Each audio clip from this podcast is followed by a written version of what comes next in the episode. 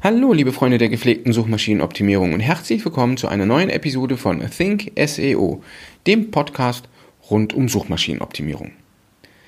Das Jahr geht langsam, langsam dem Ende zu und ähm, ich denke, so ab Anfang Dezember spätestens wird es die ersten Expertenmeinungen geben in Bezug auf, was muss ich in 2020 weiterhin berücksichtigen, um ja, ähm, die Online-Bühne äh, zu rocken. Dieser, dieser, dieser trendgesteuerte Blick ist prinzipiell äh, absolut in Ordnung, denn nur so schafft man es tatsächlich, ja, am Puls der Zeit zu bleiben, ähm, neue Möglichkeiten zu entdecken und äh, ja, auch Sachen auszuprobieren. Überhaupt wirklich, also das ist sogar ein Must-Have.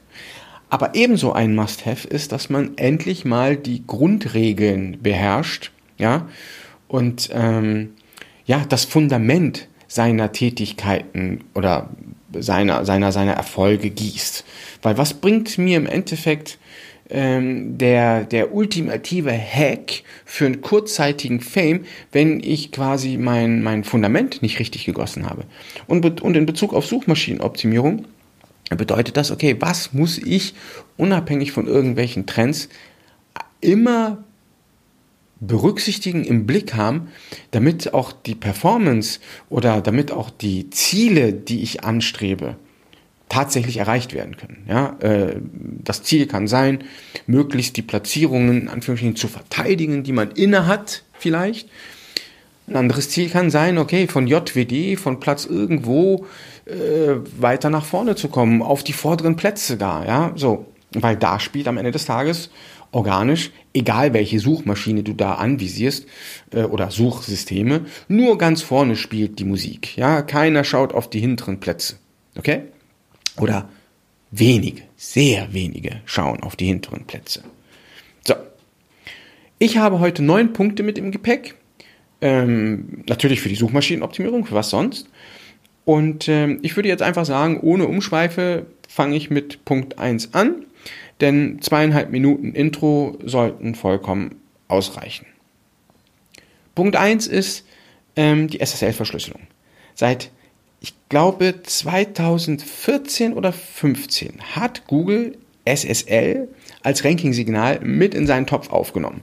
Und es gibt immer noch so viele Webseiten, die im Endeffekt ihre Daten nicht verschlüsselt übertragen. Ich rede hier nicht von Online-Shops, weil Online-Shops sehe ich eigentlich kaum noch es geht um Unternehmensseiten.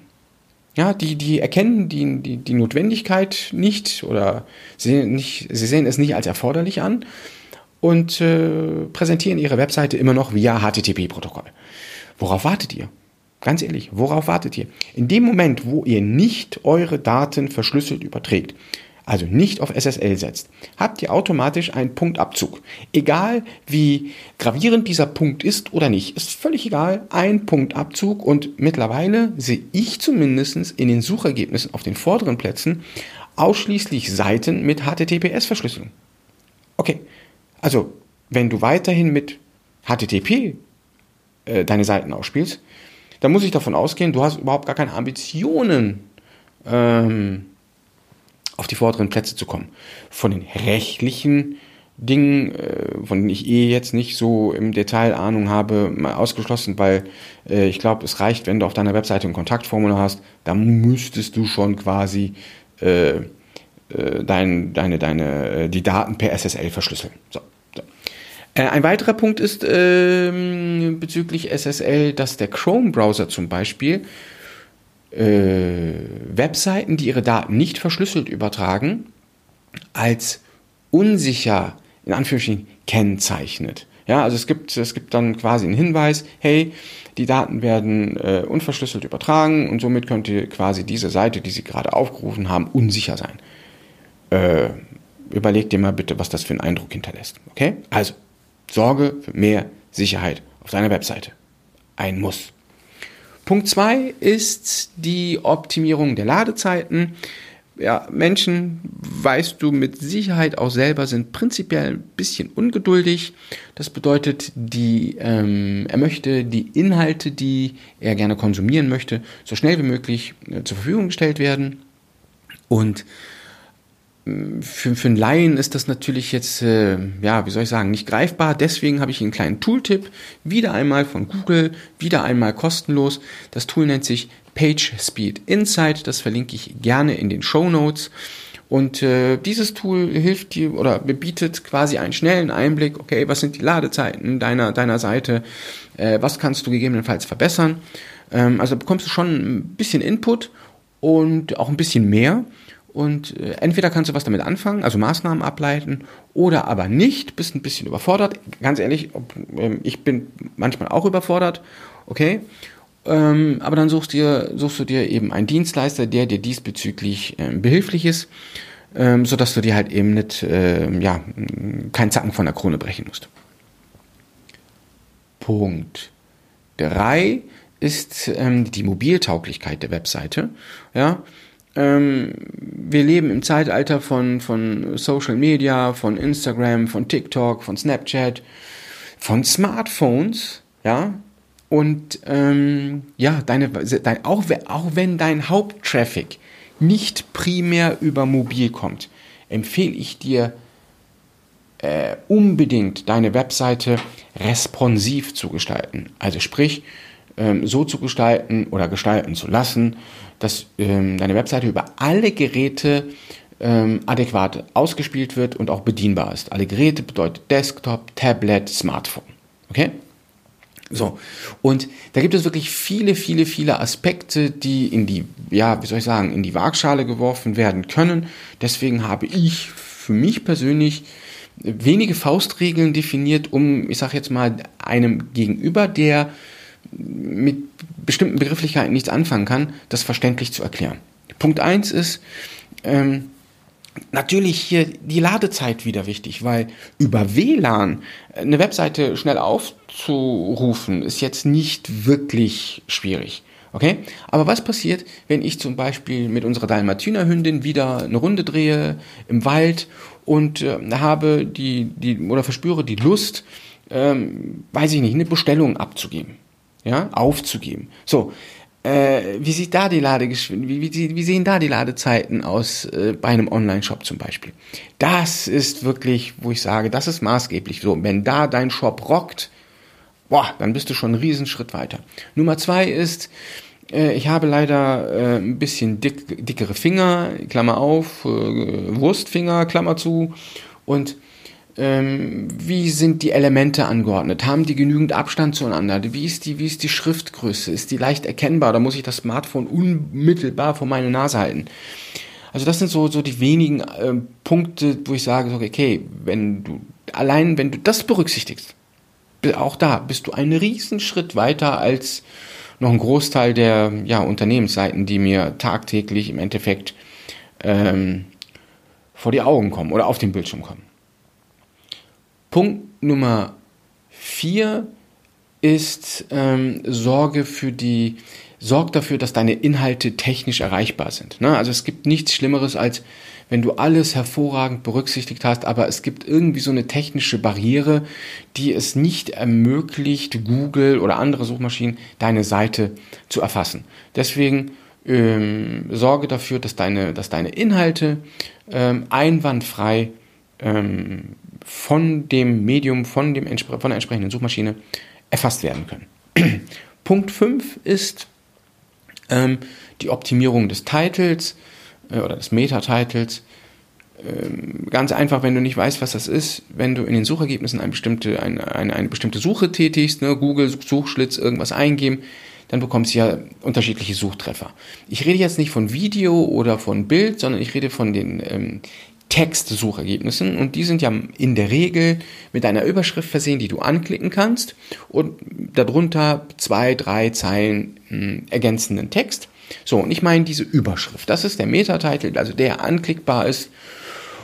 Und es gibt wirklich, wirklich so einige Ranking-Signale, die Google ähm, berücksichtigt, ja, um zu entscheiden, ob du es verdienst, auf den vorderen Plätzen ähm, gelistet zu werden oder nicht. Und der Titel, ganz ehrlich, Freunde, der ist eines der wichtigsten Ranking-Signale, ähm, die du auf deiner Seite ähm, optimieren kannst. Also liebe den Title Tag, Okay? So, und äh, hier gebe ich dir ein paar kurze äh, Anhaltspunkte, die du dir merken kannst. Die Länge des Title Tags sollte in der Regel nicht, ja, nicht länger sein als, als 50 bis 70 Zeichen.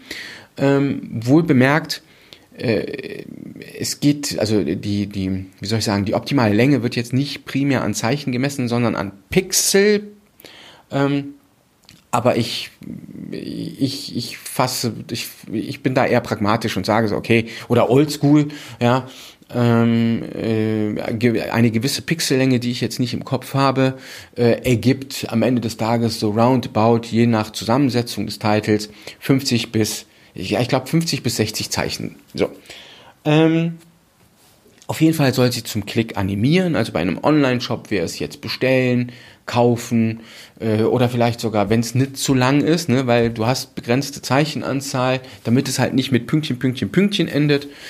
Ähm, äh, vielleicht eine USP, ja, ähm, und äh, das Suchwort für die jeweilige Seite sollte nach Möglichkeit weit vorne stehen und natürlich äh, sollte, äh, sollte jede URL ein einzig, eine einzigartige, einen, einen einzigartigen Titel haben. Also jede deiner Seiten sollte einen einzigartigen Titel haben. Disclaimer, ich rede jetzt nicht von Seiten wie Impressum, AGB, Datenschutz, Versandkosten oder sonstigen, ähm, die für das Ranking irrelevante Seiten. Ja, ich rede von Seiten, die wirklich wichtig sind, da wo wirklich Musik dahinter ist, wo, wo du wirklich sagst, hier, äh, weiß ich nicht, Produkte, äh, Kategorien bei Online-Shops, Startseite, Einkaufswelten, bei Unternehmensseiten, das Leistungsportfolio, die Startseite, vielleicht sogar ähm, die, die ähm, Teamseite, wenn ich da gerade an so Steuerkanzleien, Rechtsanwaltskanzleien denke, ja, wo es auch quasi auf die Reputation des einzelnen Anwaltes insbesondere ankommt. Also ich rede jetzt nicht von unwichtigen Seiten, sondern von, von wirklich Seiten, die du gerne in den Suchergebnissen vorne stehen haben möchtest. Und da sollte jeder Titel einzigartig sein und wirklich auf den Punkt abgestimmt sein. So, der nächste Punkt, äh, ich glaube, wir sind bei 6, ist ähm, die Meta-Description. Das ist im Endeffekt das, was du in den Suchergebnissen siehst unter dem Titel. Das sind so, so ähm, ja, zwei Zeilen beschreibender Text in der Regel. So, und dann gibt es Kollegen, die sagen, hm, ja, die Meta-Description, nee, das ist kein Ranking-Signal mehr, hm, nee, also muss ich jetzt nicht unbedingt berücksichtigen.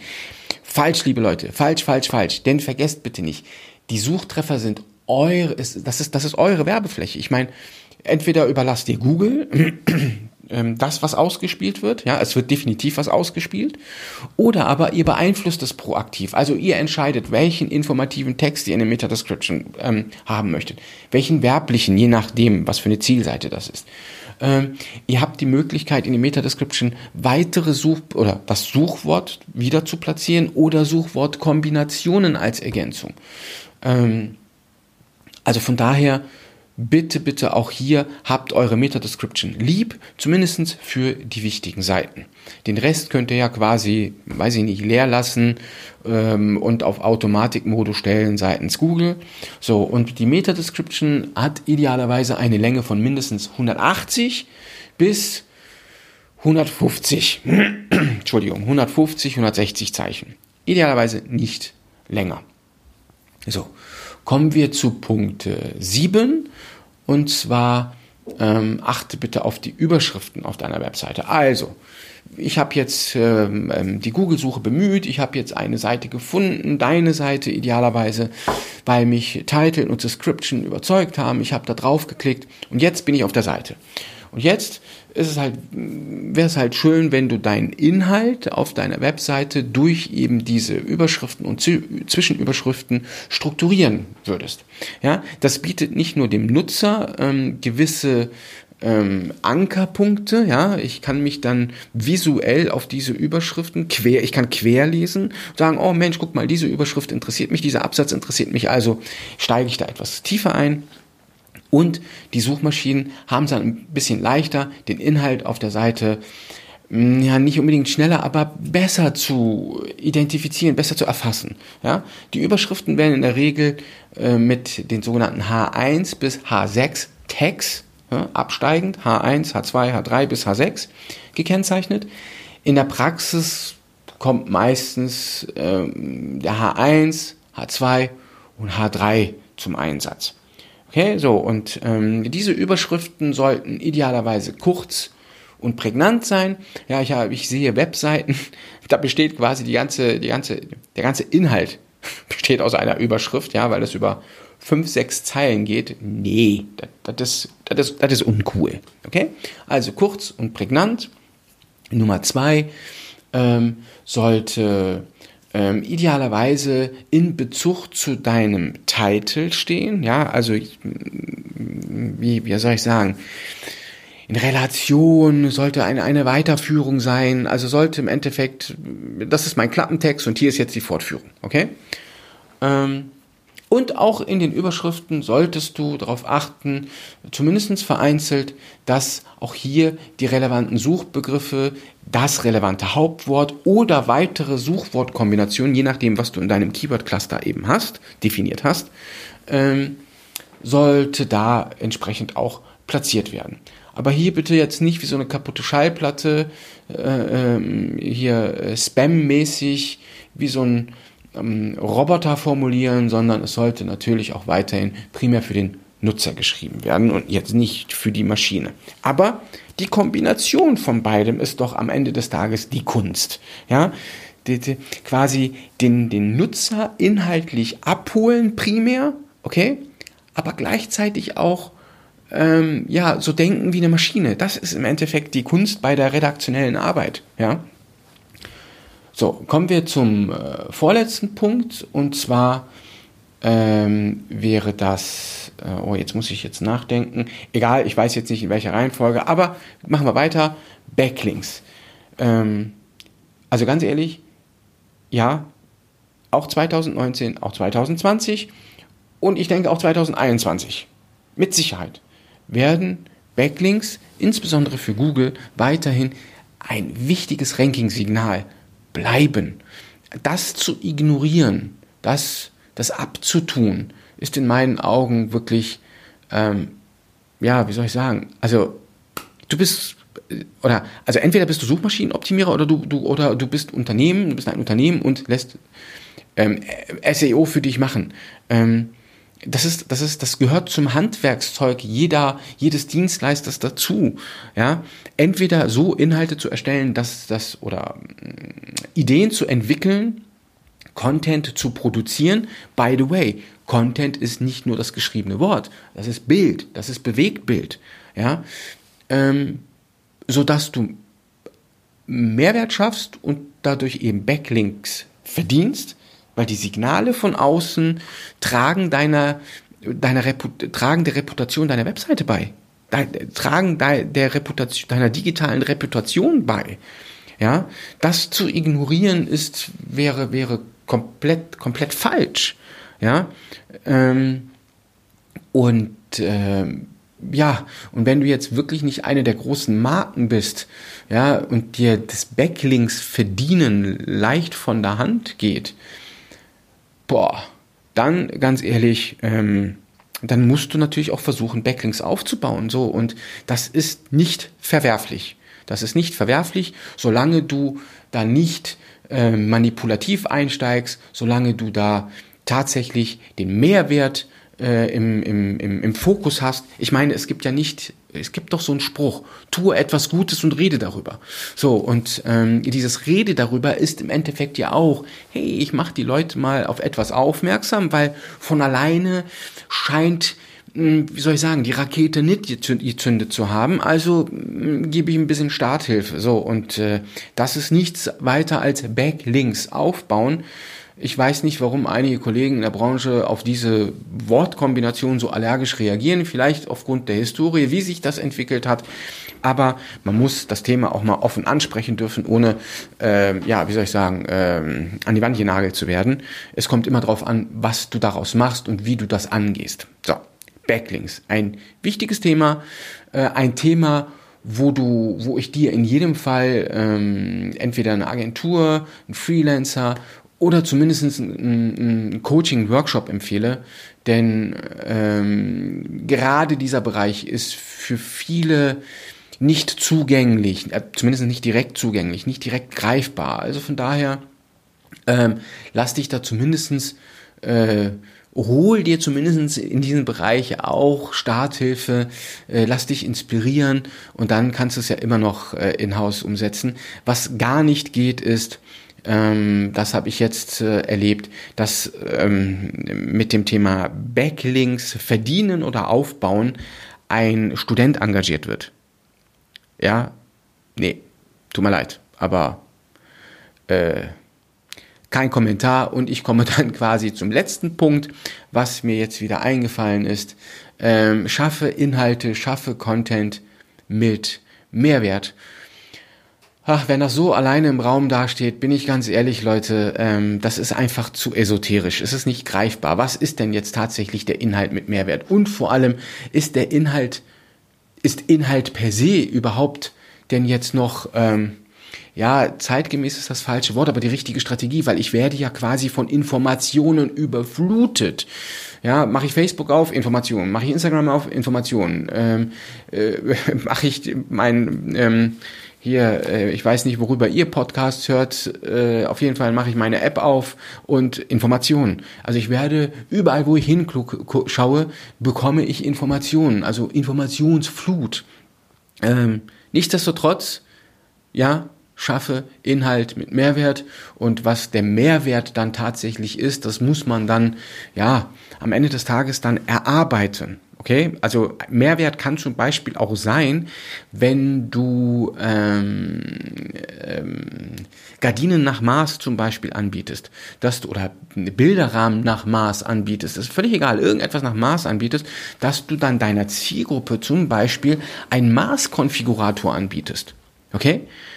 Ähm, da hatte schon automatisch der Anbieter, der Shop, der keinen Maßkonfigurator anbietet, automatisch schon schwerer, ja, weil einfach dieser Mehrwert fehlt. Okay, also wenn ich da gerade an Bilderrahmen denke, wow, ich habe die Gelegenheit, ich habe die Möglichkeit, meinen Bilderrahmen online zu kaufen, ich habe äh, die Möglichkeit, es einfach zu zu gestalten, ne, mein Bilderrahmen. Und dann habe ich auch noch die, die Option, äh, mein gewünschtes Bild in diesen Bilderrahmen reinzuladen, ne, natürlich DSGVO-konform, okay, und kann mir das Endprodukt dann wirklich final anschauen, bevor ich es mir in den Warenkorb lege und dann ähm, kaufen kann.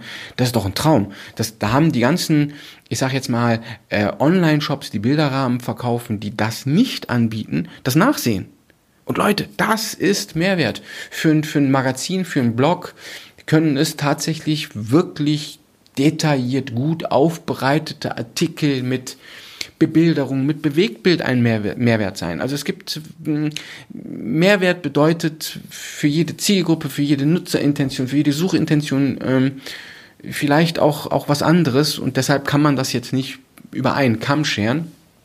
Ähm, und deswegen auch da bitte schaue, wenn du, ähm, also mm, schau, dass du quasi die, die, den Content, und Content ist wie gesagt nicht nur das geschriebene Wort, sondern Bild, Bewegtbild, äh, generell Ideen, äh, überlege, wie du deiner Zielgruppe den Mehrwert bieten kannst, den sie am Ende des Tages auch verdient. So, das waren noch nicht einmal 25 Minuten. Wow, meine längste Podcast-Folge. Äh, sei mir bitte, für die Versprecher nicht böse. Ähm, ich bin ein Freund davon, äh, eine Podcast-Folge quasi in einem Ruck aufzunehmen und nicht zu schneiden.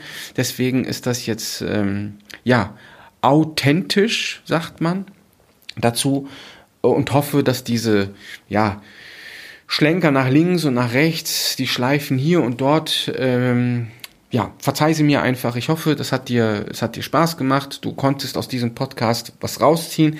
Wenn du Fragen hast, kannst du mich gerne kontaktieren unter podcast.seopt.de. Ansonsten würde ich mich freuen, wenn ich dich wieder zur nächsten Episode begrüßen kann. Ich wünsche dir eine schöne Restwoche und bis bald. Tschüss.